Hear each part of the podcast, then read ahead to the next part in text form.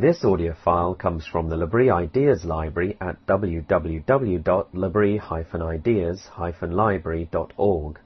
The library contains over 1,000 lectures and discussions which explore questions about the reality and relevance of Christianity. We ask you to respect the copyright for this audio file which belongs to L'Abri Fellowship. The file is for personal use to share with friends, family and colleagues, but please do not publish the material in any format or post it on a website without seeking permission from L'Abri Fellowship. Please note that views expressed in the lecture and discussion time do not necessarily represent the views of L'Abri Fellowship. I'm going to go ahead and get started. And I called this lecture What Are Fathers For? And uh, when you pro- if you read that or saw that, you might thought you're in for an answer to that question, um, and you might get something of an answer tonight. But I just wanted to start with a little bit of a caveat, uh, a few caveats. There's so much to say about this matter. There's so many ways to come at it, and I know I won't cover all of them. But I'm really, I'm hopeful there'll be a good discussion uh, together after. Um, and I have a few more caveats, actually, to begin with. Uh, I told you it was going to be a pretty, pretty powerful uh, intro here. But I am a father, in case anyone was wondering. I've been a father for the last 11 years. I have a father. Uh, and there's, uh, again, there's all sorts of ways to, people convey advice or thoughts on fathering, opinions on what fathers are for that uh, sometimes goes in that genre of uh, of content, whether it's a YouTube video or a book or an airport seminar, that I was something and I stunk at it and now I'm great. Uh, that is not what tonight's lecture is going to be. I'm presenting this with a lot of humility, but I've had a lot of conversations uh, with folks in my nearly 10 years, or I guess 9 years of being here at L'Abri, mostly with men, uh, some younger men, some older men, who, for various reasons, some good, some bad, uh, don't see themselves as ever becoming fathers, don't want to become fathers. And so part of my hope in this talk is to encourage, which is literally means to put courage in, uh, those who might imagine themselves as, for whatever reason, exempt from becoming a father. Uh, being a father takes courage. And a great quote that I read on fatherhood came from former President Barack Obama, who said, Any fool can have a child. That doesn't make you a father. It's the courage to raise a child that makes you a father. I love that. It's the courage to raise a child that makes you a father. Fatherhood is not for the faint of heart. It's in many ways a school of humility, of constantly brushing up against one's limits, one's insecurities, one's self-centeredness, one's proclivities to project onto others.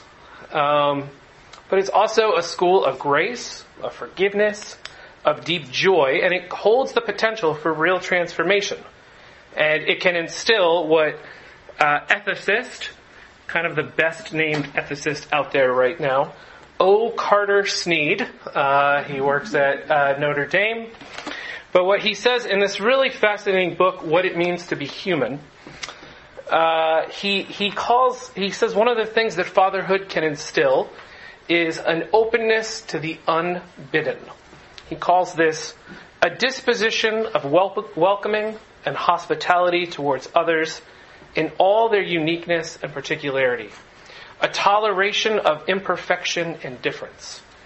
He says that this is a virtue that is most clearly demonstrated and learned in a parent's acceptance of their child as a gift, rather than a project or a vessel into which a parent pours his own hopes and dreams. He goes on to say that this requires a moral imagination of fathers, the ability and the skill to make the goods of someone else your own. Moral imagination to make someone else's betterment or good part of your own. Make, make it something you're concerned with. And I just want to say, no one is born a good father, but good fathers are made through accepting the work of fathering the children they have been given. There's an author and YouTube person named John Green. Does anyone know John Green? I did not. Okay. I didn't know of him until I found this quote from him. Uh, but he says the nature of impending fatherhood is that you're doing something that you're unqualified to do. And then you become qualified by doing it.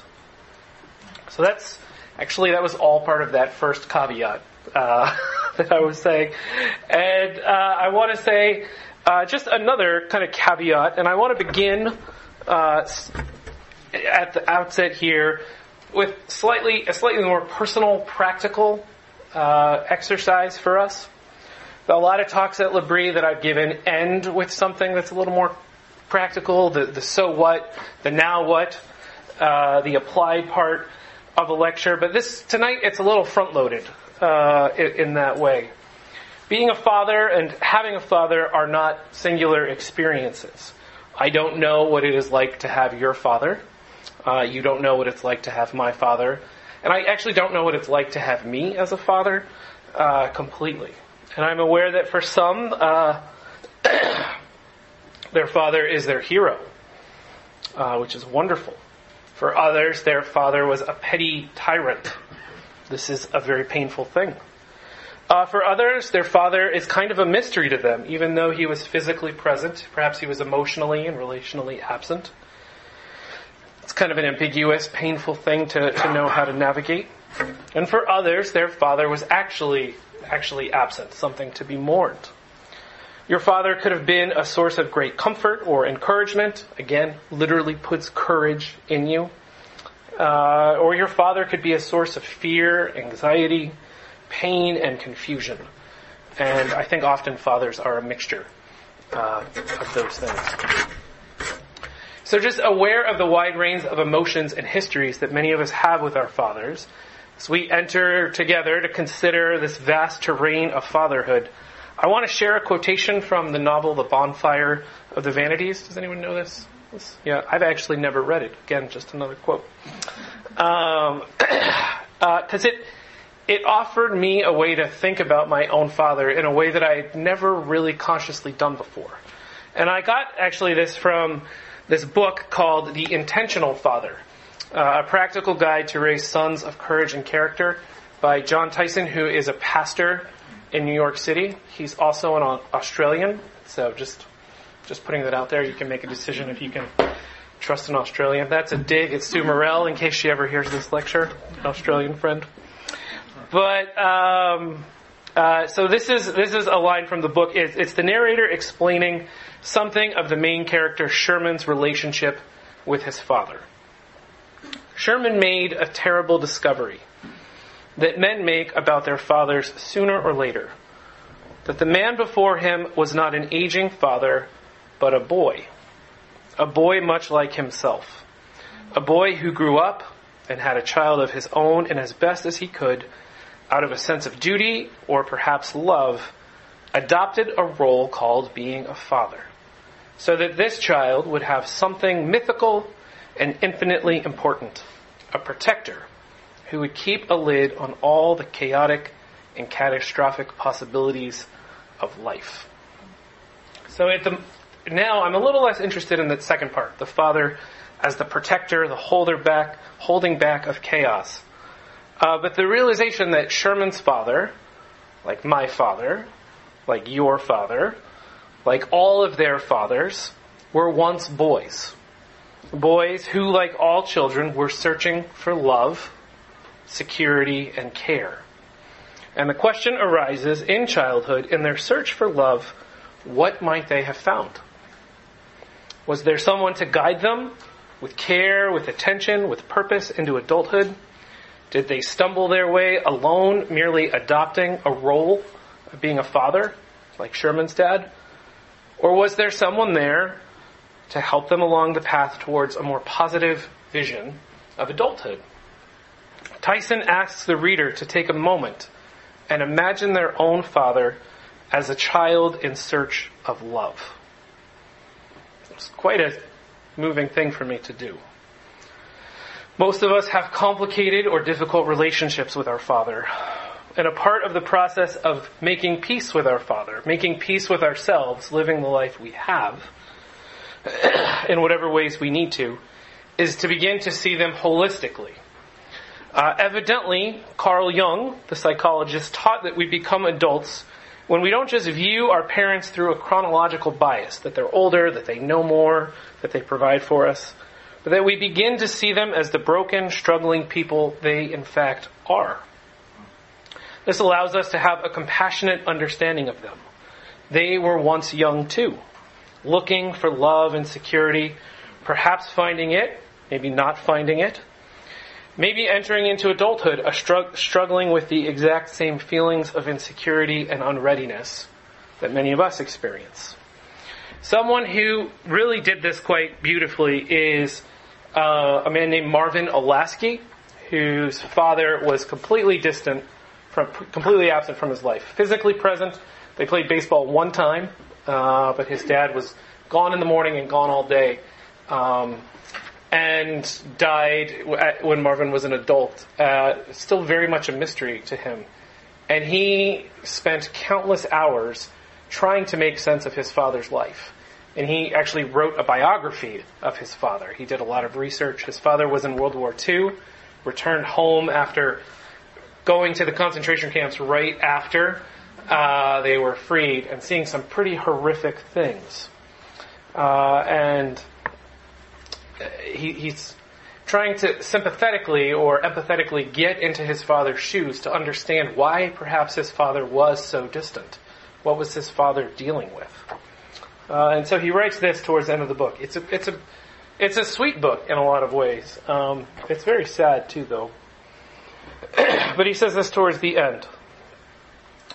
I realized in the course of this research how self-centered I was, not only as a child, but as an adult. Why did I have so little interest in seeing my parents, not primarily as people to meet my needs, or not meet my needs, but as individuals with their own struggles? I never really cared to find out about them. Then he went to the great lengths of actually going to get his dad's college records, military records, and piece together uh, a story of his father's life. But it's an it's a it's a, a I think a companionable book for someone who perhaps feels a similar way about their own father, that they're mysteries to them. now, uh, there's there's no doubt a myriad of ways that our fathers have failed us. And I don't want to downplay them, cover them over, excuse them, push them aside. I, I don't think I could even understand all of them. Uh, I don't know where you are in your path towards making peace with your father or understanding yourself as differentiated from your father, and I just don't want to assume anything. And the path is hard work, and it takes more than listening to a lecture or writing a lecture uh, about this. And, but I think it's important. I, I think it's actually really vital. Uh, an author, a spiritual guru, uh, someone who I really actually don't care for most of the time is a guy named Richard Rohr, who I think actually has a, some really insightful stuff on this matter. But one of the things he says is if we don't transform our pain, we will most assuredly transmit it. If our pain isn't transformed, it will be transmitted. If we don't deal with the baggage and hurt that our fathers have knowingly or unknowingly brought into our lives, it's really possible that we'll pass it on to another. Perhaps even our own children, if we have them someday. We will carry it with us unless we in some way address it, which of course is much more than listening just to this lecture. And I've often wondered if the untransformed pain of a father to a son uh, is what's sort of the root of listening to a lot of young men and even older men say they would just never ever want to be a father uh, themselves. Uh, but being a father is difficult work. Uh, it is the work, I think, in many ways, of being present to, of seeing, and delighting in the children that you've been given. Well, I'm going to come back to that a couple more times. Uh, if I'd actually made a PowerPoint presentation for you tonight, one of the pictures I was going to show you was an array of 15 covers of recent issues of Parenting Magazine. And I was going to ask you, what you, what's surprisingly missing from all of these covers? Uh, and you would have said, fathers. Because all the covers, except for one that was a gay couple, with a child were a mother with children. Father was not even on the cover. It, it's quite it's quite telling, and it feeds on a common stereotype of fathers in contemporary culture. They're disposable. They're off working. They're watching a game in their man cave or who knows where. And but when it comes to important matters of parenting, perhaps with the exception of discipline, fathers just aren't as important as mothers. That's the common stereotype. This assumption of the disposable father is actually challenged in a really interesting recent book called Do Fathers Matter? What Science is Telling Us About the Parent We've Overlooked. It's an interesting book uh, which chronicles the way, really until the 70s, most scientific, neurological, social, scientific research on children and children's development more or less presumed fathers weren't necessary. So they just didn't address the role of the father uh, in, in the life of, of his children. And this book goes into all sorts of crazy studies that people have done subsequently uh, to show the significance. And the answer to the question, do fathers matter, is a resounding yes. Uh, the author's name is Paul Raeburn. Um, yeah, it's, it's an interesting read that it covers all sorts of stuff. Uh, but this stereotype is also taken up in Robert Griswold's book, which is, a historical book called Fatherhood in America. And it surveys the history of, does anyone want to take a guess? Fatherhood in America. I just felt like I needed to joke at some point. There's some laughter. And it argues that fathers were once much more involved in the lives of their children. Pre-industrial work patterns on farm or in family-owned stores from the 1600s to the 1800s allows men tons of time with their children. In addition, fathers also took responsibility for the moral instruction of their children.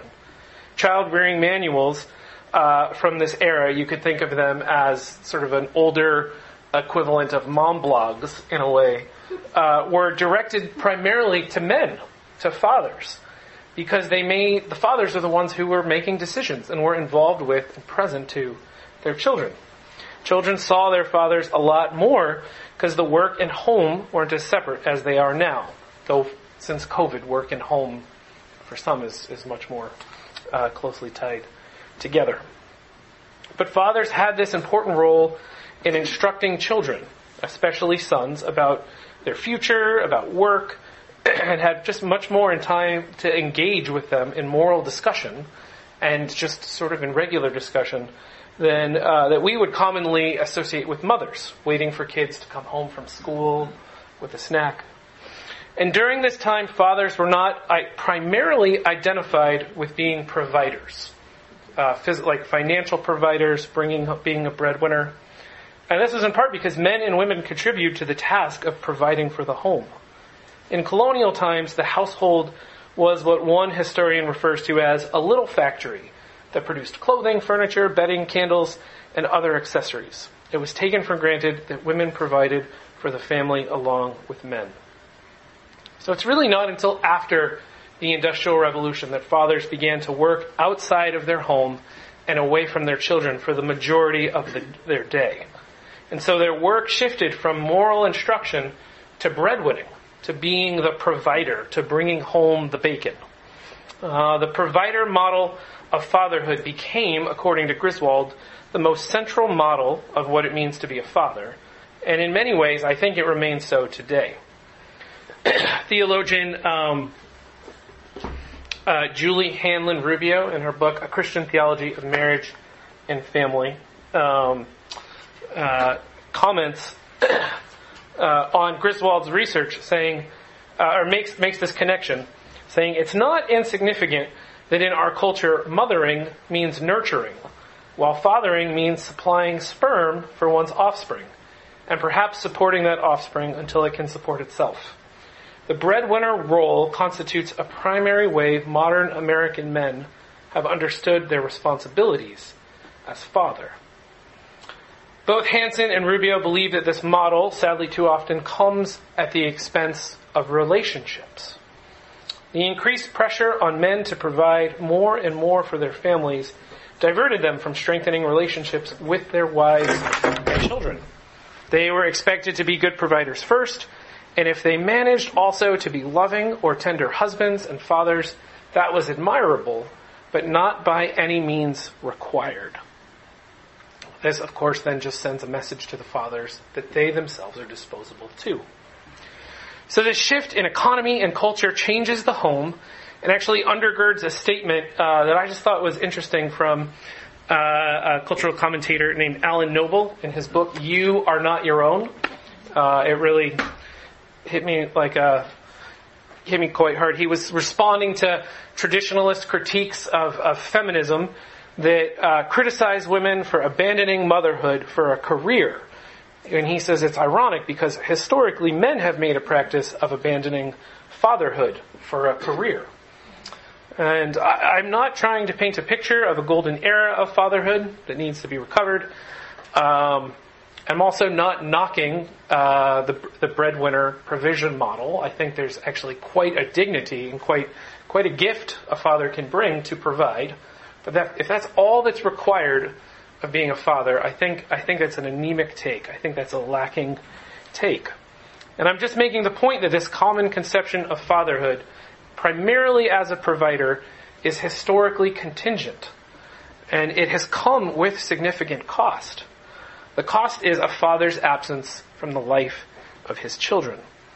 Now, of course, the 60s and 70s came, gender roles were questioned, new ideal emerged that sit alongside the provider, uh, that where fathers were now nurturing and more present. Um, but again, that was alongside of or sort of subject to primarily being a provider. And the stereotype of the providing dad who goes to work, comes home, and is cold, distant, and clueless continues on. Look at child books. Don't look at the Berenstain Bears books because they're just a waste of your time. But look at other children's books. Look at movies, songs, films.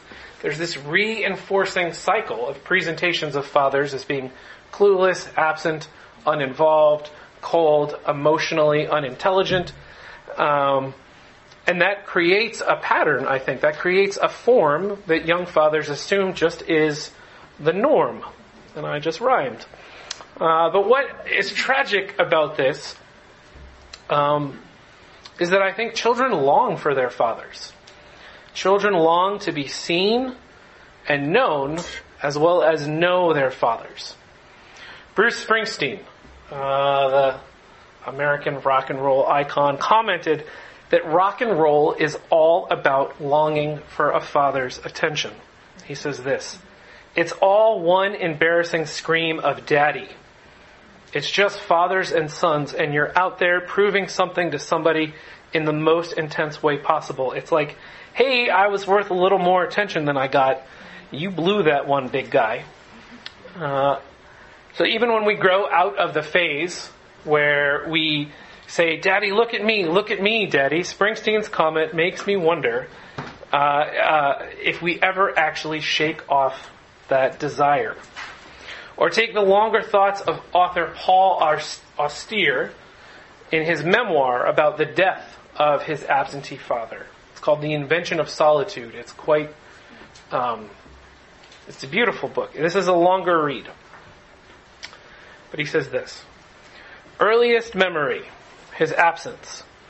For the first years of my life, he would leave for work early in the morning before I was awake and come home long after I had been put to bed.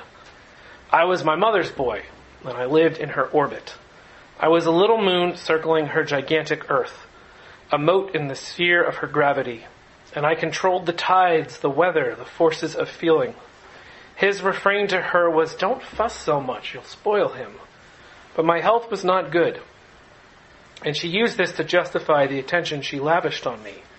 We spent a lot of time together, she in her loneliness, and I in my cramps waiting patiently in doctors' offices for someone to quell the insurrection and that continually raged in my stomach.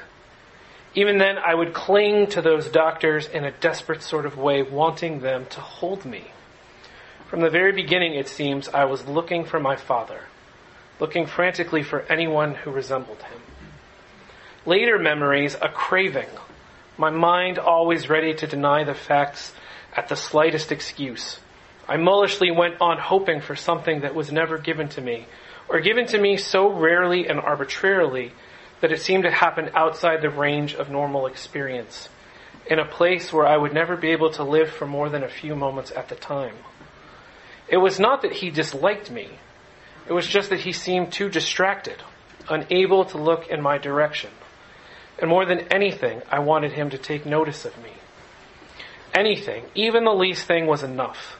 How, for example, when the family once went to a crowded restaurant on a Sunday and we had to wait for a table, my father took me outside, produced a tennis ball from where, put a penny on the sidewalk, and proceeded to play a game with it, uh, with me.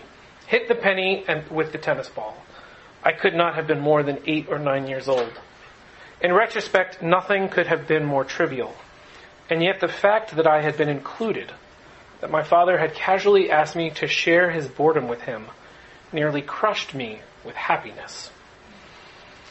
So, and it's also not just, I think, fathers and sons. I think in some way it's also true for daughters. Margo Maine, who's a clinical psychologist who specializes in eating disorders, she coined the term father hunger to diagnose particular eating disorders in young women whose experience of their father's absence manifests itself in unhealthy relationships towards hunger and food. Longing for a father is deeply human. A father who is present, who sees, and who delights in the children he has been given. and children who long for a father when they don't find one tend to find trouble. Lots of trouble. Do Fathers Matter, that book that I mentioned before by Paul Raeburn, talks about some of the really wild sociological uh, research um, that indicates that families without fathers are seriously disadvantaged. Children without fathers are more likely to live in poverty, have emotional and behavioral problems with the children. They're more likely to go in prison. In fact, only one in five inmates grew up with a father present in their home. And just about 40% of American high school students are currently fatherless. It's 37%, I think, exactly. And there are studies that show the exact opposite, that the involved father benefit is substantial. Uh, one of the studies that was just so weird to me was, uh, where, like, who thought of studying this, was t- looking at rates of teenage pregnancy in Arizona. And, and girls that were around their father enough to recognize his smell were less likely uh, to get pregnant as teenagers. It's just, it's like, who, who's funding this? this? like, but, but Harvard sociologist, uh, kind of Robert Putnam, uh, sums up some of this research, I think, in a kind of crushing manner. Because uh, he says the most important decision a child can make in life is choosing what sort of parents they will have. And it's crushing because that's really the one thing they can't ever choose. Um, and research shows there's a lot there's a lot that really no factors continually contribute uh, to the flourishing of children like a stable and safe home. In particular one with an involved present father to help raise them. Raising children is very important. It might, might sound mundane but raising children is actually really a matter of life and death Young people are struggling today. The rates of suicide, drug use, teenage pregnancy, joining sort of extreme political groups on the left and the right is on the rise. Uh, people are, are struggling. Young people are struggling. And I think part of it is because they're not being raised particularly well. Uh, there's lots of other factors. But uh, the concept of raising, does anyone familiar with where that term comes from? So the concept of raising comes from a rather intense tradition rooted in Roman culture. Children were presented before the head of the household, and if the father wanted the child, he would lift the baby up in his arms and hold him or her skyward, sort of like in The Lion King. Uh, but if the man didn't want the child, he would not raise him or her, but would look away and leave the baby on the ground and then the child was going to be put out for what's called exposure, just left to die. So if the father literally doesn't raise the child, the child dies. Commenting on this, Jon Tyson, again in the Intentional Father book, he says, We take this phrase for granted, this raising of a son, but it is a heavy term, isn't it? When we say we're raising a child, what we're actually communicating based on the history of the phrase is, I want you. I want you in my life. I'm going to take responsibility for you. I'm going to give you everything I can to help you grow up and mature into the best person you can be. Raising a child, um, as the child's father, calls for more than provision. It requires presence, seeing, delighting in one's child. I want you in my life. And I don't want to sound sappy or sentimental with that word delight or with seeing or being present. To see one's child as the child truly is, to see their struggles, their faults, their vices, and yet still to be committed to work with them so that they can mature, develop, and flourish. To delight in your child, in their imperfections, in their struggles to differentiate, even in their rebellion. This takes work. Uh, it is not easy to employ a moral imagination to make your child's good part of your own good. Uh, and to see what they might become and what they might make of themselves in this world and what it requires for a father to help make that possible. So I'm actually going to, I'm moving towards the end of the lecture. I wanted this to be a shorter talk in case uh, folks wanted to talk about it or in case they wanted to go to bed early. Uh, but I want to share, uh, moving towards the end, um, two slightly more personal uh, components of my own life as a father. Um, not because I've figured something out, but they're just things that I return to regularly. Uh, one is a memory and one is a practice. Uh, and these are sort of treasured parts of my life as a father.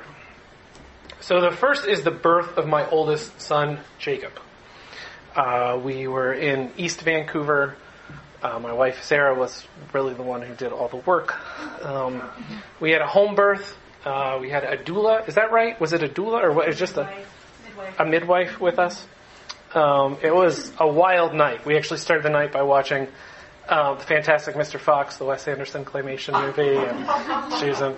Uh, anyway, and then yeah, she labored through the night, and then as the sun rose, um, Jacob was born a little after five in the morning. Um, and I will say that night was a night where I was like, I don't always know what this word means, but I'm a feminist now because the strength that Sarah, that Sarah uh, was on display, the power, and I was like, this is amazing. The world goes around because women are tough and strong and beautiful and kind and generous. But anyway, it was an amazing night.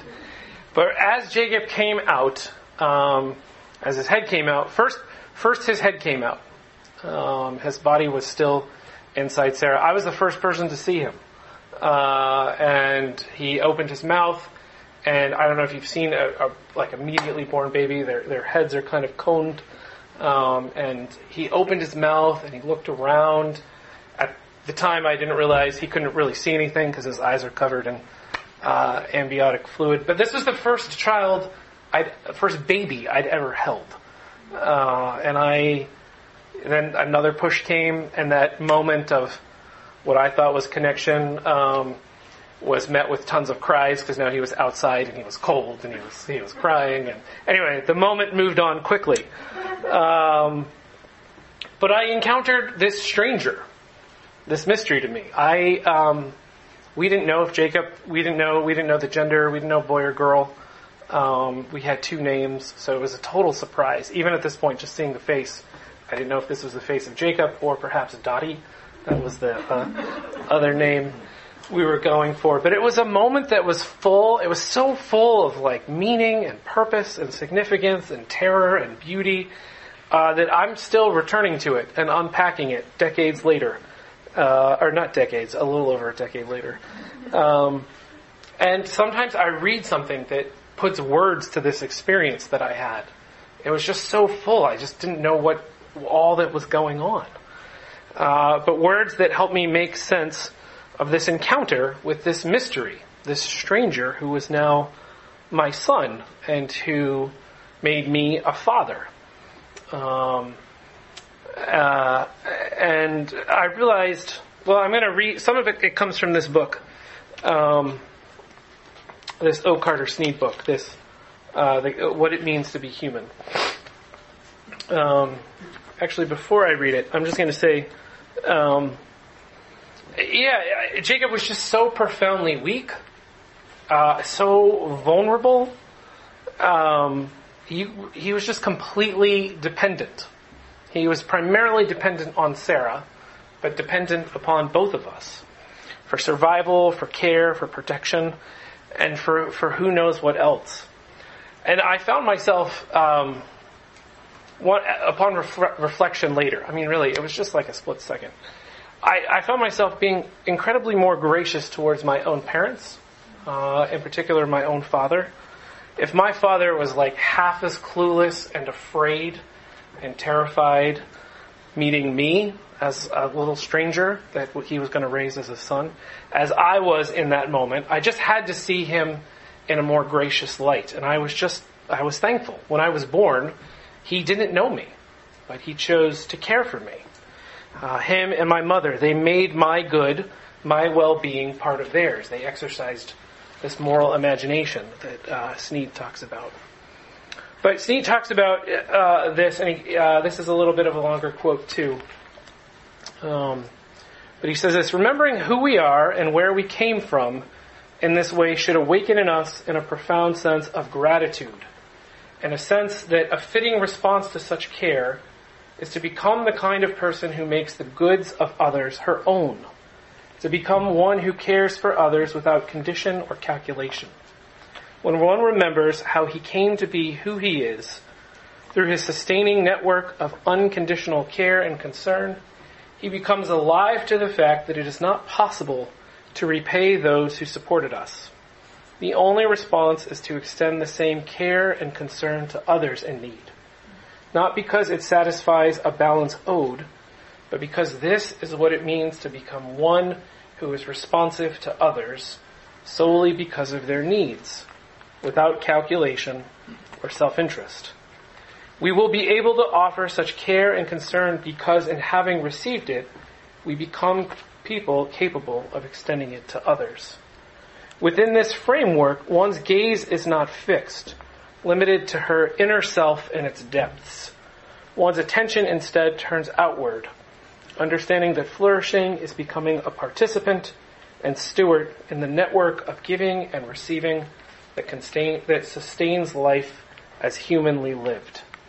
This outward facing vision is augmented, strengthened, and sharpened by memory and moral imagination. I like his language. Networks of giving and receiving. Um, he's the one who actually I used I spoke earlier of saying parenthood fathering is a school of humility. And he goes on to speak about that. And I love this, taking one's gaze from outside one's inner world to seeing another and trying to make their good your own good. To accept them as a gift, to accept a child as a gift rather than a product of rational control or to place our needs uh, and our, our unfulfilled desires upon them. And that at the same time, uh, I around the time Jacob was born, I read Marilynne Robinson's beautiful book Gilead.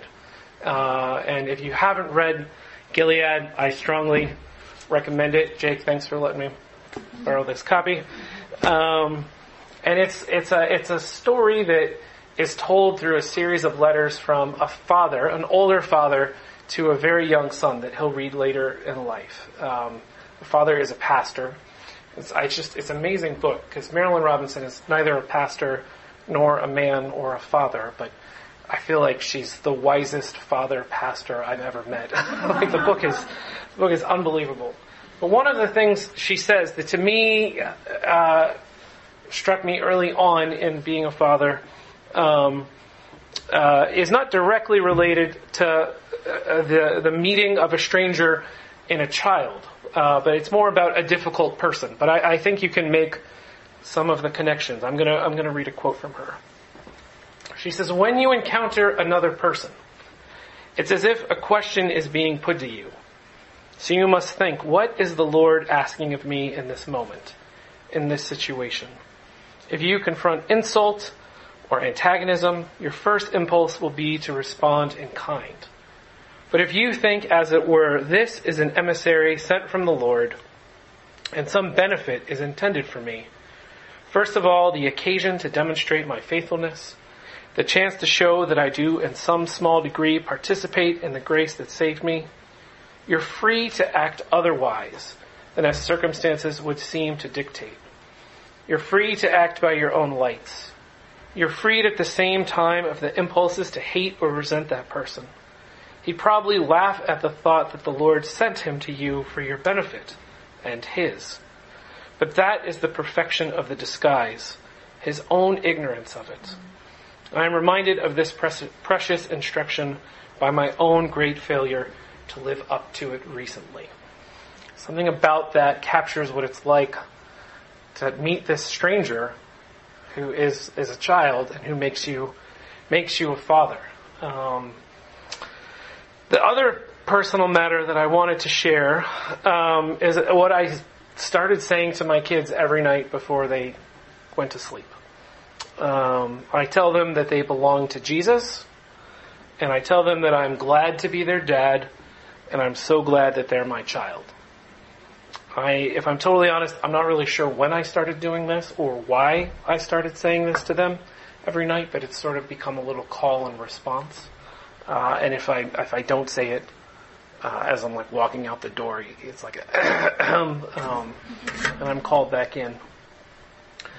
But to be their father is to be uh, in a relationship with them where they're not only dependent upon me and very much Sarah, but I and Sarah were also dependent on them. We belong, in a sense, to one another. We're interdependent. I cannot be a father without them. I am theirs and they are mine. They do not belong to me as a possession in some sort of grasping, controlling manner. Uh, even though a lot of times I would very much like, I live under the illusion that I do control them, or that I would like to. Uh, but we belong to one another. We've been, we're part of this network of giving and receiving. They're not empty vessels in which I'm somehow to find fulfillment and sort of shape them to be little versions uh, of myself. They're a gift uh, that has been given to me. And we're dependent on one another. And they belong under our roof and in our home for a while, but they will go out and become their own person. And we all will continue to need one another. Because I will get older and I will get weaker. And while the same vulnerability might not match up between Jacob's first moments with me, but towards the end of my life, Lord willing, I'll need some help there as I move to a more vulnerable, weak state. And I'm just, I also just, I'm just glad that they're my kids. I just, it's take, it's not an everyday thing. It has not been an easy accomplishment but it's a joy to be a father. Um, and I, in, in, actual closing, I really don't always know what to do when people um, when people talk about God as our Father as a prototype for fatherhood. I, I, I definitely believe in it. I like it. I don't always know how to make a one to one correlation, but as I've been thinking about it in this lecture, and thinking especially about the work of a father um, is to be present, is to see, and to delight uh, in his children, I found myself reflecting on Jesus' baptism. Um, so I'm going to read Matthew's version of this. Then Jesus came from Galilee to the Jordan uh, to John to be baptized by him. John would have prevented him, saying, I need to be baptized by you and do you come to me? But Jesus answered him, Let it be so now, for thus is fitting for us to fulfill all righteousness. Then he consented. And when Jesus was baptized, immediately he went up from the water, and behold, the heavens were opened to him, and he saw the Spirit of God descending like a dove, and coming to rest on him. And behold, a voice from heaven said, This is my beloved Son, with whom I am well pleased. So if we can take anything about fathering from this moment, which is the first words of God the Father in the New Testament. First words are always important.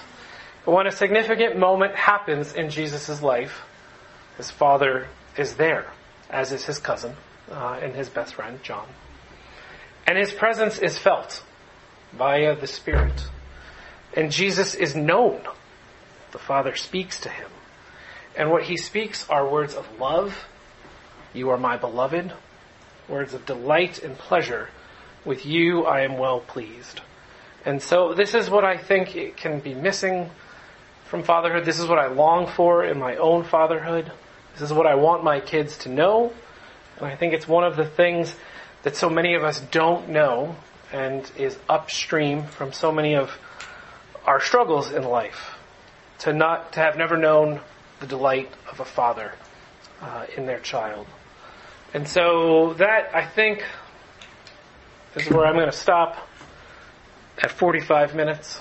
Um, and I, I, there's so much about fatherhood that I, I am, there's so much that I didn't touch on or gesture towards or say. Um, I probably chose some peculiar things to say. Um, but I'd love to have anyone respond in any way.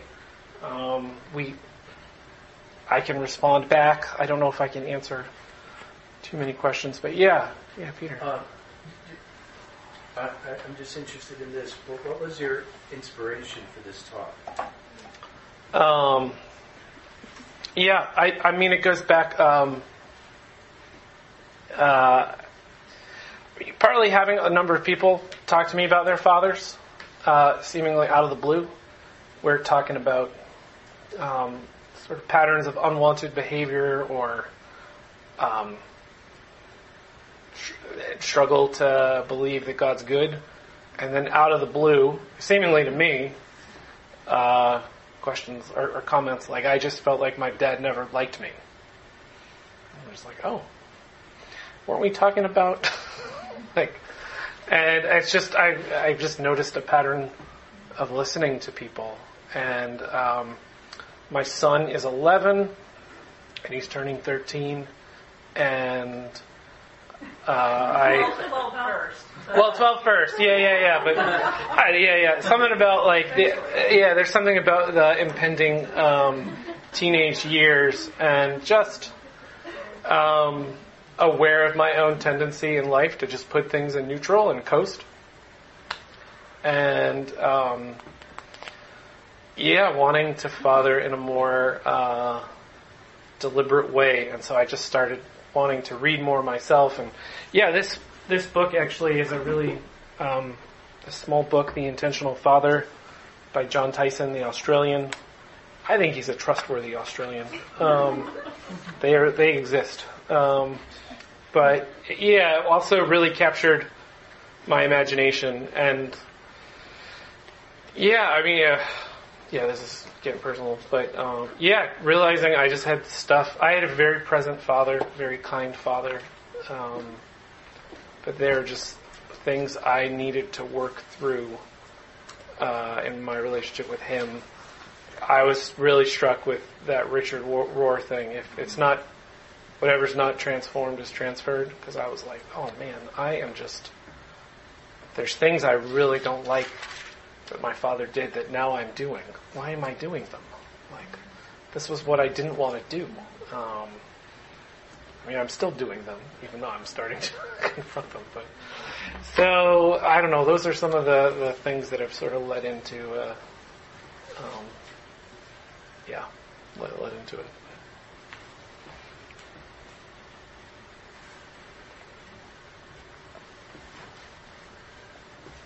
Okay, so your people talk a lot more about like the father wound, or they use that language. Yeah, yeah. More than you don't really hear the mother wound Yeah. language as much. I'm, I'm thinking of um, uh, who's the guy who wrote um, Wild at Heart? Uh, John Eldredge. Father- Yeah, yeah, yeah. On father wound, and that's a big part. And of course, I mean that's maybe a different vision of fatherhood than you're. Yeah, yeah. looking at. But I think I think it's interesting, or at least notable. And I was wondering if you had any thoughts on what that's about, or, or why there's kind of more language around, I guess, maternal neglect than maternal neglect, Yeah, or ways like that. yeah. I just re- I just remembered last week Jeff repeated all the questions into this, so I'm going to. So Taylor just Taylor just asked the question of why uh, why is there more of an emphasis on the father wound than the mother wound in some of this? Is that Yeah. is that yeah? I mean, yeah. That's, I don't I don't actually know. Um, I I have thoughts, but maybe other people have some some thoughts. My initial thought is I think um, because of that post-industrial revolution sort of setup, a lot of people's fathers are just were more absent uh, because the norm was that they they were, um, and also those stereotypes or models of fathering that sort of allowed fathers to be disengaged. Um, and I think all all of a sudden I have things to say about this. Uh, yeah, I think there's there's not great models of of masculinity uh, that are um, emotionally um, intelligent, um, uh, and but I think men are very emotional um, and affectionate, and um, can can act. So I, I don't know. I think I think there's there's so there's models of what the marriage looks like with the husband gone. There's models of what a father is like, but then it's also just models of our assumptions about what being a man is um, that I think um, make intimacy and vulnerability equated with weakness, which is just not true. Yeah. I mean, it's not easy. Like, yeah, vulnerable. I don't. I don't really like vulnerability. Um, uh, but um, My dad is um, a primary care physician, so like he's been a doctor for over 30 years. So he's, he's kind of he's always trying to understand people because that's how you do good practice is you kind of learn about them and, and so always like analyzing people and finding things. And so something that he's kind of said as a trend is like men aren't always as comfortable with having emotions because they have them. There's just a, a, a degree of like articulating and recognizing them. And he's like most men seem to be most comfortable with the emotion of anger. So if they have an emotion, they're more likely to interpret anger whether or not it is. So yeah, I think that there's there's a, a bit of like accepting emotions and then how to communicate them. And I think sometimes yeah, not culturally like expected or understood or comfortable. So yeah, Marguerite was just making the note that uh, men tend to, or, or, or stereotypically, or, or commonly, are more comfortable with anger, um, with, with expressing that particular emotion. Yeah, I, you know, I have my own thoughts on on that, but I'll just speak for myself. For me, anger often is hurt that I don't know what to do with. Yeah, it is easier. It is much easier for me. I can go to anger more quickly than I can to the vulnerability of admitting uh, that I'm I'm hurt. Um, been angry so much recently, I must be really hurting. anyway, gosh, now it's getting vulnerable up here. All right, someone ask a question, quick. Yeah, yeah, yeah. yeah. Or a comment. Um, this is a, com- just a comment because I was thinking about this. You read, I don't know, with my dinner table or my lunch table, you days ago we were reading from Farmer Boy, which in Yeah. some ways is really, which is Laura Ingalls Wilder that I got her husband's kind of growing up story. It really is, I think, a lot about Almanzo and his father. Yeah, in, in a pre-industrial yeah, farming like community. And um, the section that I read, they go to cut ice and um, Almanzo falls in for water. And his, like one of the guys who's helping pulls him out. And his dad says, you know, I gotta give, I, I should give you the worst woman of your life for being so foolish. Um, he doesn't. Um, but I think just like that interaction, like just really illustrates your point of like the father taking really seriously like moral instruction, and, but also like expressing care in that as well, even though it wasn't maybe like feely or like cuddly. yeah. Um, I I yeah, I think it's helpful to read things that are from other times that, that help us have other pictures, other metaphors, or images. Yeah. Yeah. Esther was just talking about Farmer Boy, which is a great book by Laura Ingalls Wilder that gives another image of a father son relationship from a pre industrial time. And yeah, I mean that I mean even just thinking about Farmer Boy just leads to like all it just opens my mind up to all the things that I would have loved to talk about, but just mm-hmm. didn't, you know, that a father especially I, I I don't think it's exclusively a father necessarily, but yeah, it helps push push children out in the world and give competence and confidence and challenge, um, which Almanzo's dad, yeah, definitely does, and takes them takes them seriously um, as not just to nurture them, but to sort of to, to push off and and um, you know kind of further each time and. Um, also, the role, I'm just thinking of that book, the role of discipline, um, and sort of uh, giving kids a bigger story to live in. And yeah, so yeah. Anyway, that's a, it's a. I, I enjoy that book. Yeah, Sloan. Yeah. Um, well, yeah, that's interesting that you, so to circle back to your question about like the paternal and versus like maternal wounds or uh, mother and father wounds. Um, I wrote, I wrote this interesting book uh, called Art of Loving by Erich Fromm, and he kind of talks about this different nature of like motherly love and fatherly love, and I think it speaks to uh, exactly that sort of question. Um, but that in time with, I guess, the depiction of this, this father that you just described. But um, that motherly love is sort of this, the love that we come from, it's this unconditional love, it's our starting point.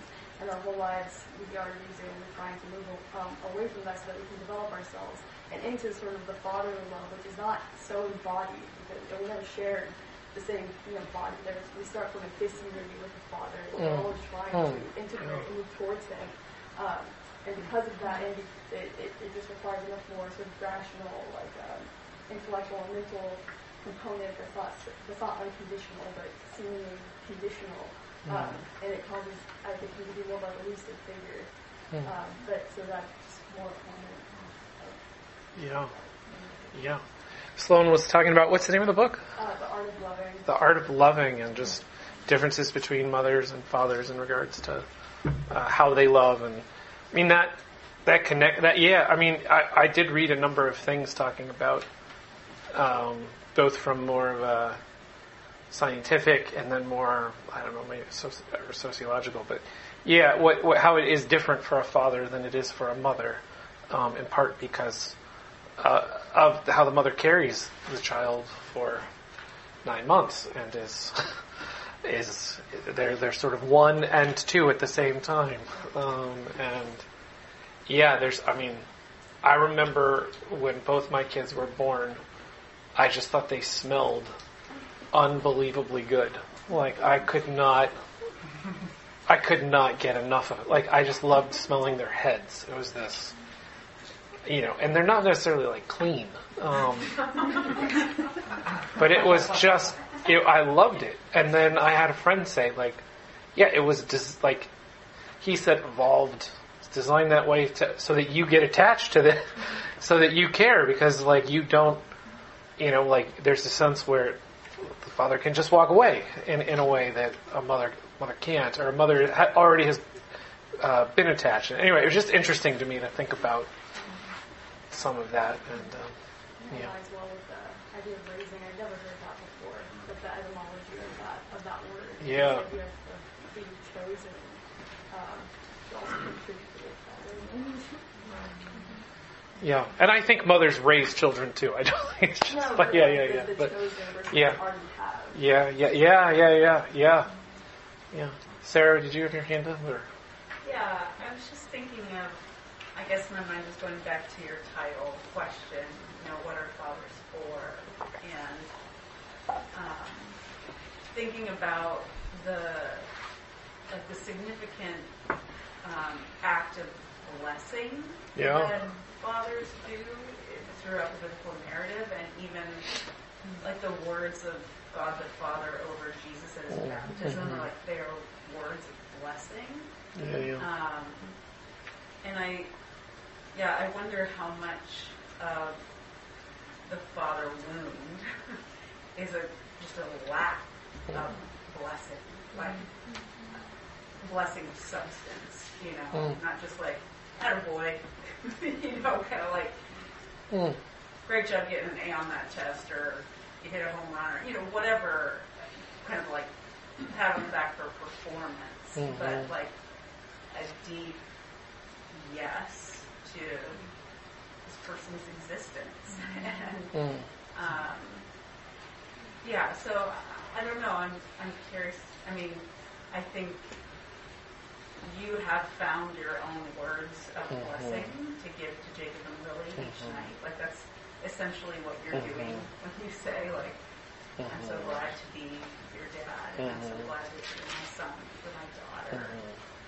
Um, yeah, I just wanted to, I guess maybe reflect that back to you, but also ask Yeah, yeah. if you have other thoughts about that role of being a, a conveyor of blessing. Yeah.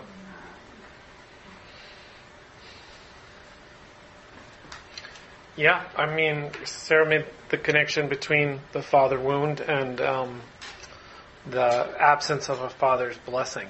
Um, and yeah, I mean, it's yeah, it's it's I I yeah, I, I don't know what to say exactly. I think it's um, yeah, I you know we've had people tell us that like my my parents uh, told me they loved me, but I never thought they liked me. You know, and so like there's a sense too of yeah, you can say like there's so many things we can just say, um, but yeah, there's I mean blessing in ancient cultures is pretty different than yeah. just you know saying I love you at night, but like um, yeah, to be unsure of of you know. So it's interesting. Like um, it's going to take me a second to pull this all together, but like um, yeah, there are like when um, in Genesis where it talks about the two shall become one there's Jewish rabbis that were like, that one is the child. The two create one. Like, the become verb has different connotations, evidently. And so, like, your, your, what it means to be you, to exist, is dependent upon these two others. Like, they give you your, your being. And, you know, they talked about, like, how if you, if a parent dies or you know divorce, it is like you lose yourself. like the thing that made you you disappears. Who who are you? You know, like, um, and that just yeah, that just makes me think about. Yeah, I think many people don't know who they come from. No, don't know who who they who they are because they don't know who they come from, or they don't know what that source thinks about them, what they make of them, if they just tolerate them. Like, and I, I think that's quite a, that's quite a heavy burden. Like, it's quite exhausting. I think it then sends you to other places to look for it. I mean, not that just blessing your kid is going to keep them from running off and, you know, the prod- prodigal sunning it up or whatever. Um, As long as they know what you smell as long as you know, yeah, what they smell like, exactly. Um, but yeah, I, I think it's a really good. I, if other people have any thoughts, I'm I'm all ears. But yeah, if you Well, uh, I just finished Genesis yesterday, and the day before, and it's interesting that Jacob's blessings at the end of Genesis are not always kind words. They're they're they're kind of harsh in, in, in the case of some, and uh, but even in that harshness, I think there's a level of intimacy or of knowledge yeah, yeah, of, yeah, of the child that uh, allows or even compels that blessing, so so to speak. But but but but it is. Uh, I mean, I've never really thought of ble- what blessing means in the case or in the context of uh, Hebrew Mm. uh, uh, culture. And but, but but I don't think it's it, well, at least from Jacob's standpoint, it doesn't necessarily mean something that a child would necessarily want to hear, Mm. but perhaps should. Hmm. Well, that's good. Yeah, yeah, yeah.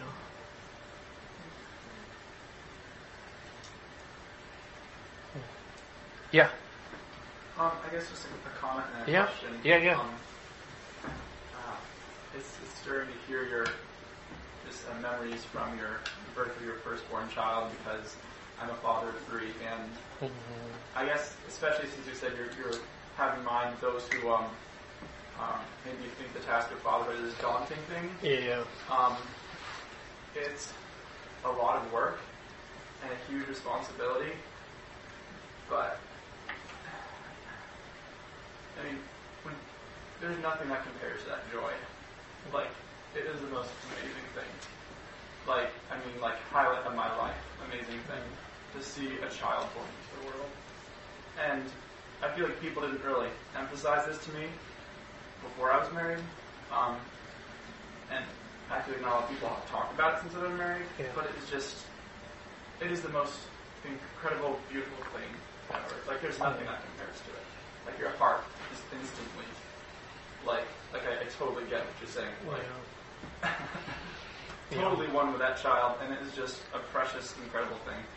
Um, and uh, so I guess that's, just, that's my comment. Yeah, yeah, yeah. Um, and it's just, it's, it's a gift. Uh, I guess my question is just, uh, it was really interesting the, the Industrial Revolution, and how it just changed, like, the economically how things worked out, and just thinking about, like, um, my wife and I, like, our responsibility to raise and care for and love our children.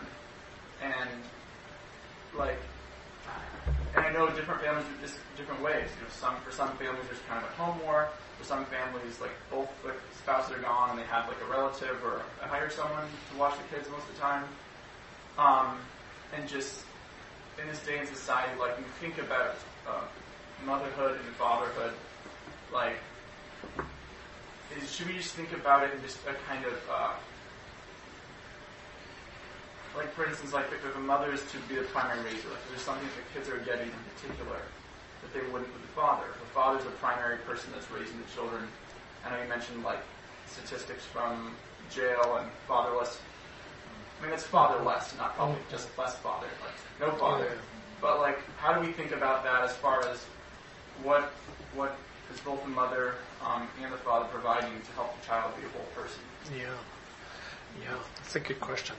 yeah, Andrew was commenting on um, the birth of children as just a joyful reality um, that he wasn't aware of until having them, um, and then asking the question of what what does a father bring, what does a mother bring, what's what's gained and lost between between like uh, if it's one is the primary and the other is the primary. Yeah, I mean I think I I would really I would not know like in a comprehensive way how to answer that. I think um, I I think families can look pretty different and still be quite quite healthy.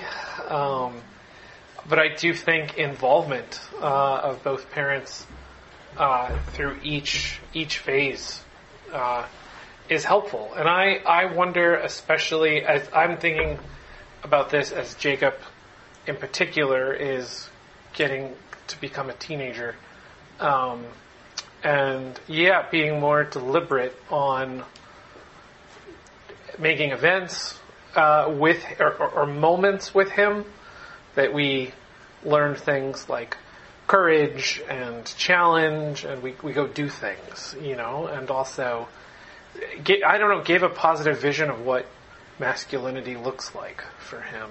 Uh, that's not, you know, misogyny or whatever. Um, uh, and wondering if, yeah, as Lily gets older too, and, um, you know, I want to model to both of my children, um, to Jacob, how do you treat women? And I want Lily to have very high expectations of how she should be treated uh, by a man because of how I treat her, because of how Jacob treats her, and how you know we. Anyway, um, I'm just sort of rambling because I don't totally know how to how to answer that that question in a comprehensive way. But I I Um, yeah, does anyone have any thoughts? Peter? If uh, n- n- not so much a thought, but you want to add to your library Yeah. on this, um, I would recommend a book called A Bully Father: Teddy Roosevelt's Letters to His Children, Hmm. because it's a it's a brilliant volume of Teddy Roosevelt and his relationship to his children, and, and he being sort of this larger than life character Yeah.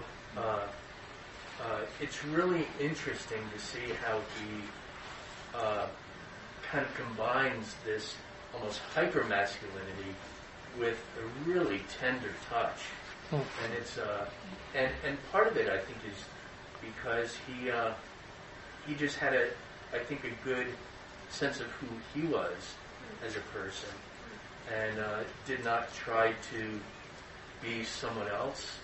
Uh, so it's uh, I, I read it because Teddy Roosevelt's one of my presidential heroes, but but I was kind of surprised at, at how uh, how lovely a volume that was. Hmm. Yeah. It's uh, Peter just recommended uh, Bully. It's called A Bully Father. A Bully Teddy Father. Roosevelt's letters to his children. Teddy Roosevelt's letters to his children. Anyone else have any anything maybe to say to Andrew's question or any other unrelated one or yeah, anything? Not Oh. a parent, but I'm thinking about like Jacob's life and like how he received affection from his Mhm. mother, but he wasn't like technically supposed to be getting the blessing from his father. and then the wrestling scenario in Genesis 32 where he says, "I won't let go until you bless me."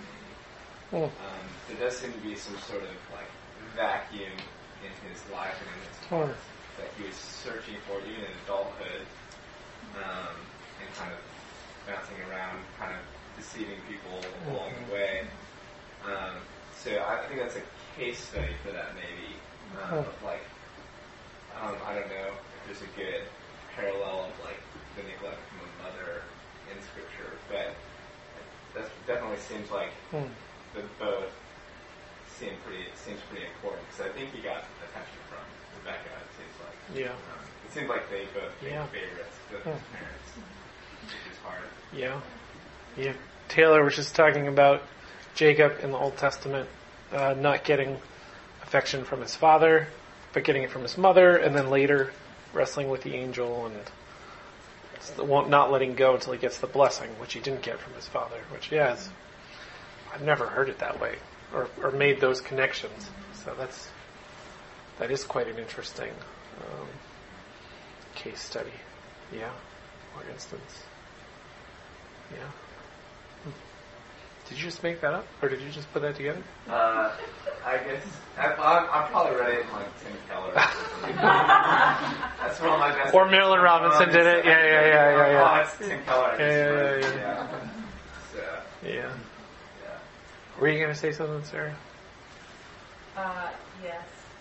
Um, but I want to like piggyback on that and then Peter's observation about blessings being hard words at times too.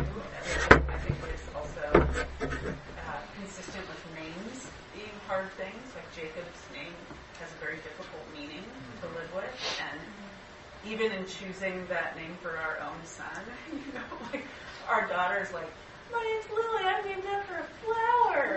and Jacob's like, I'm a deceiver. You know, um, you know but think like actually you have a name that encapsulates a narrative of wrestling with God and and not letting go until you hear the words of blessing over you. And so I don't know. I mean, I I need to go back and read those blessings maybe at the end of Genesis that Mm. David gives to his sons again. But like someone who has done the long hard work of wrestling with their own name, like would know then Mm. the importance of blessings that speak hard truths, you know, and actually call something out of your children. Um, Mm. that's what anyway, that was the feedback. My other thought was more the like, okay, what's what's missing um, piece if a parent is a primary caregiver and the other one is not as involved. Maybe it's totally anecdotal, but I have noticed because our lives are so together all the time, and our kids are so used to having both of us all the time. When Joshua is not home, the anxiety level goes up significantly um, in our kids, and um, both of them, you know, are have a hard time going to sleep, wake up, come in bed, you know, like so. There's I don't know if that kind of like points back to that other half of that quote you started with about the father putting the lid on Yeah, the yeah, chaos yeah, yeah, yeah. that- Which is huge. Yeah, yeah, yeah, yeah, yeah. That's what it made me think of. Like there's something Yeah. about a fatherly presence that that does communicate security. Yeah, Um, yeah. I was just laughing because when you when you leave, it's like party time, like macaroni and cheese for breakfast. Yeah, yeah, yeah. it's not fair. Uh, I don't. I don't necessarily do that, but yeah. Can, can scrub that from the, from the recording. Um, yeah. I think there's also like having both parents is like there's a degree of modeling of like how do you treat other people. So I think that's something yeah, which is not particularly another particularly thought of, but like how do you listen to that other person? How do you challenge them? How do you interact? And I think yeah, having both parents like doing life together it Mhm. helps kids understand how like to do life with other people too. This um this book, The Intentional Father, um, is is pretty intense uh, for being small and um, but one of the things it's doing is it's he has a son and he walked through like a deliberate multi-year basically path of initiation into manhood with his son. And he said uh, like basically i don't want you to be a good man. I want you to be good at being a man.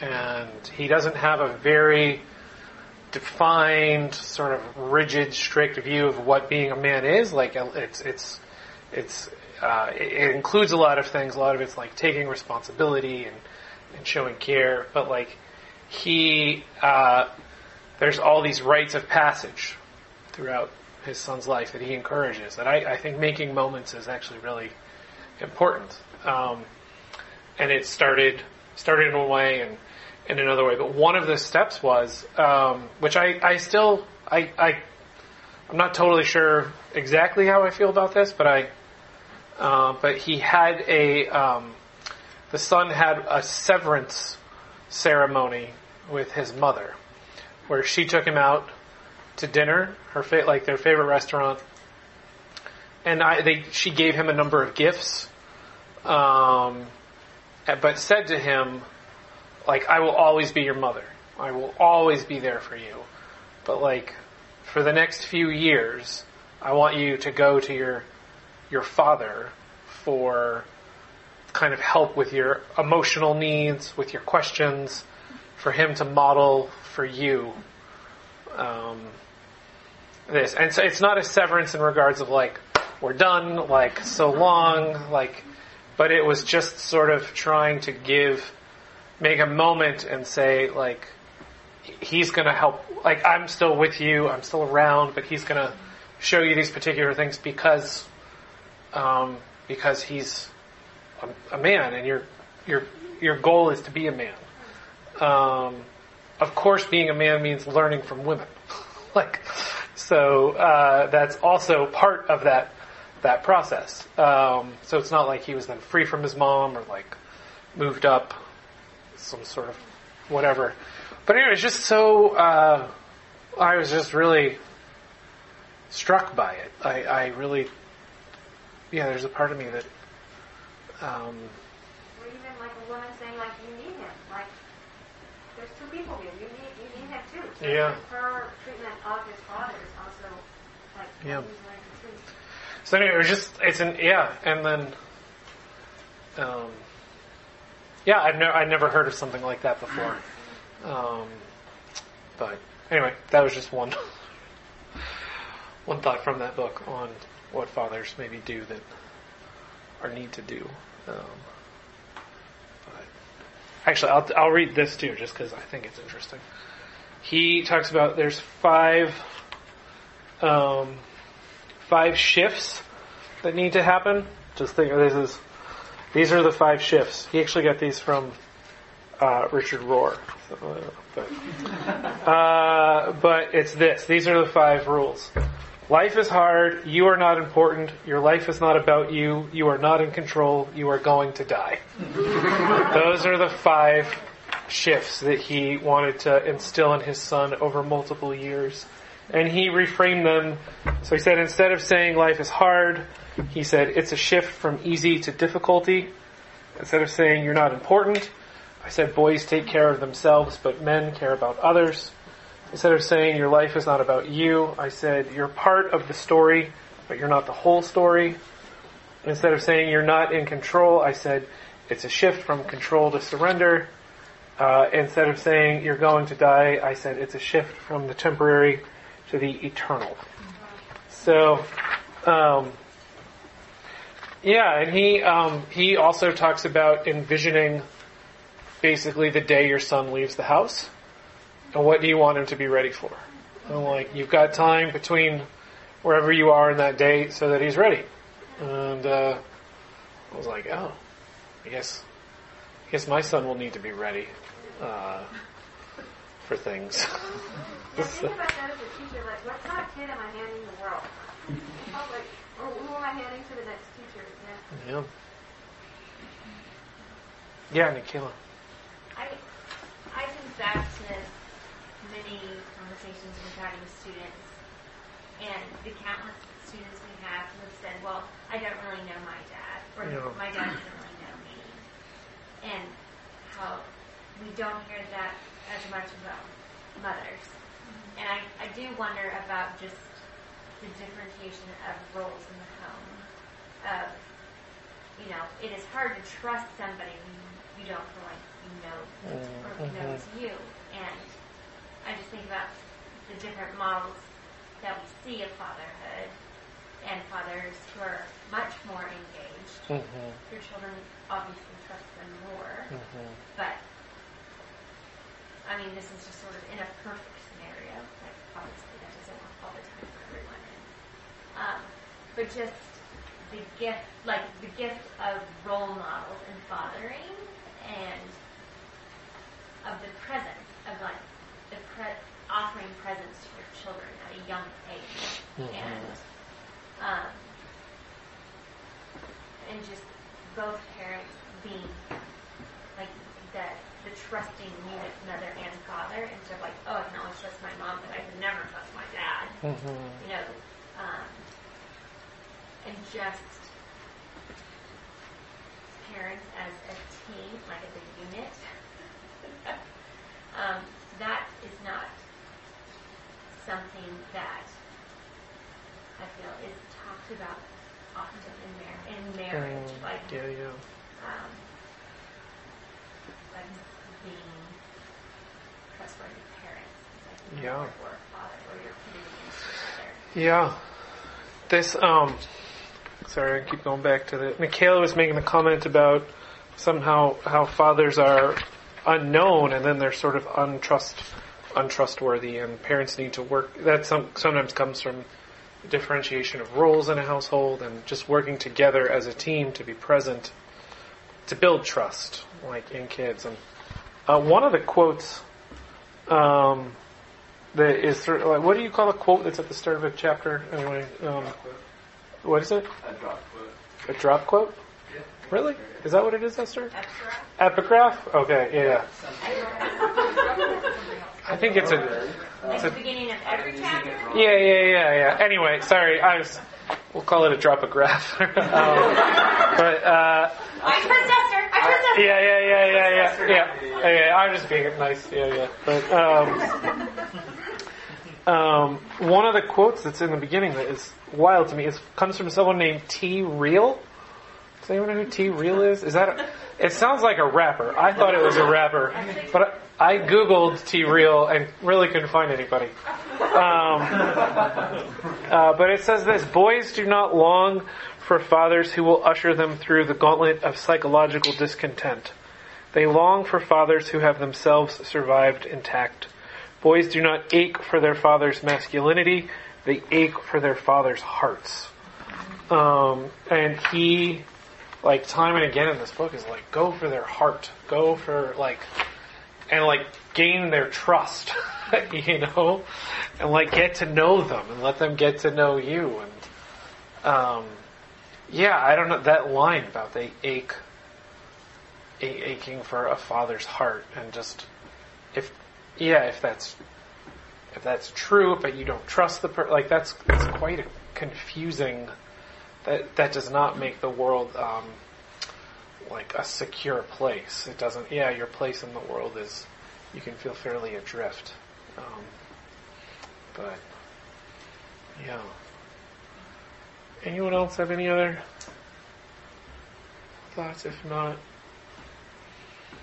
yeah, yeah, it's also thinking about the role of the church. Um, our church our family. Mm-hmm. And to, I think um, families are often like pretty very privatized, especially in such an individualistic culture. That all the church is kind of how one one. Mm. I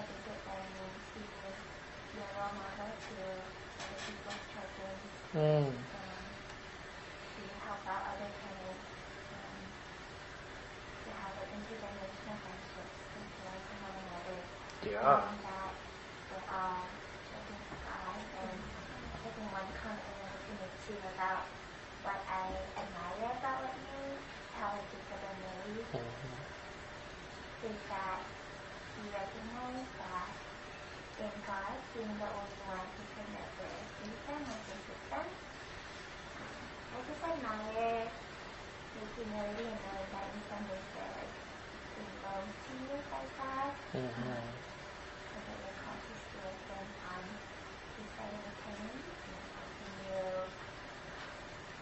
like manage that loan well, bring them up in the way of the Lord, so that when we go, to be, um, yeah, I think with Valley, I'm just mulling on this idea of the church and how um, if God calls us to be like countercultural, then how can we reimagine the church to be um, like understanding what does it mean to step into each other's lives in, in some of the absence that we have in private life. Yeah. Yeah, yeah. Ch- Chelsea was asking about um, uh, just thoughts on the church, being a family, a new family, a different family that, that cares for cares for one another, um, and creates creates a different sort of family, um, and how that how that um, yeah plays out. And I mean, yeah, I I definitely. Um, you know, uh, there are there are other like friends of mine who I want Jacob to look to, to sort of be like, this is someone to look up to, you know, because I know that we're gonna have our relationship. Well, I don't know. Most likely, our relationship will go through highs and lows, and there will be times where trust is lost because of mistakes I make or things I say, and but knowing that there's other people in his life, other other men um, uh, that he knows to some extent, you know, and, and has some trust in. Um, Dave's one of them. Uh, ben, who's normally here, is one of them. But like, um, yeah, I think that's invaluable. Like, I think it's incredibly invaluable. Like, it's so, it's so beautiful. Um, and you just made a comment about what uh, what we say, and I I uh, want I I'm not like the best um, like Creed person, not the band Creed, uh, but like um, I'm a huge Creed fan. No, just kidding. Uh, but like, but there's a catechism, the the uh, Heidelberg Catechism. I think is like a really exceptional. I love the creeds. Sorry, I wasn't trying to say I'm against the creeds, but I'm um, I'm all I'm all in on the creeds. But um, uh, there's one catechism, the Heidelberg Catechism, that I think just touches on the human condition right away in the very like it's it's a series of questions and answers. Um, it came out of the Dutch Church, uh, Dutch Reformed Church, and um, the first, and this is like my. I also used to ask this at night, and this started because uh, my son was really nervous about dying, and um, anyway, the Catechism says, um, "What is your only comfort in life and death?" And it says that I. The answer to the question is that I am not my own, but I belong body and soul to my faithful Savior Jesus Christ. And like it just gave words that and it just brought up like I love that it just I just love that it uses the word comfort and belong. Um, actually, this book, you know, you are not your own. I haven't finished the book yet, but I think that's where he's going or where he gets the title from. But yeah, I found it like it was really existentially helpful for my son to think about like finding comfort. Like where do, where do I like what's comfort? Like what's comfort? Like his bed is comfortable like like his blankets and like that's where he finds comfort or but thinking about that like all right if jesus finding comfort in jesus that jesus has died he's gone through death and he said that if if i trust in him i'll die but then he'll raise me up again. And it, i it, i don't know. I was like those were really those were just helpful like concepts even for a little person and just a plug to at least memorize the first the first question in the catechism. Um, yeah, both of my kids can say it. I don't know if they. I don't think they can say the rest of it. Um, but um, I don't know. Yeah. Anyway, but anyone else have any other thoughts? Sorry, I just randomly rambled on that. Uh, thoughts on the church and families and. Um, if not, I'm happy to call it a night or take one more. Okay. All right. Thank you all for coming out. Yeah.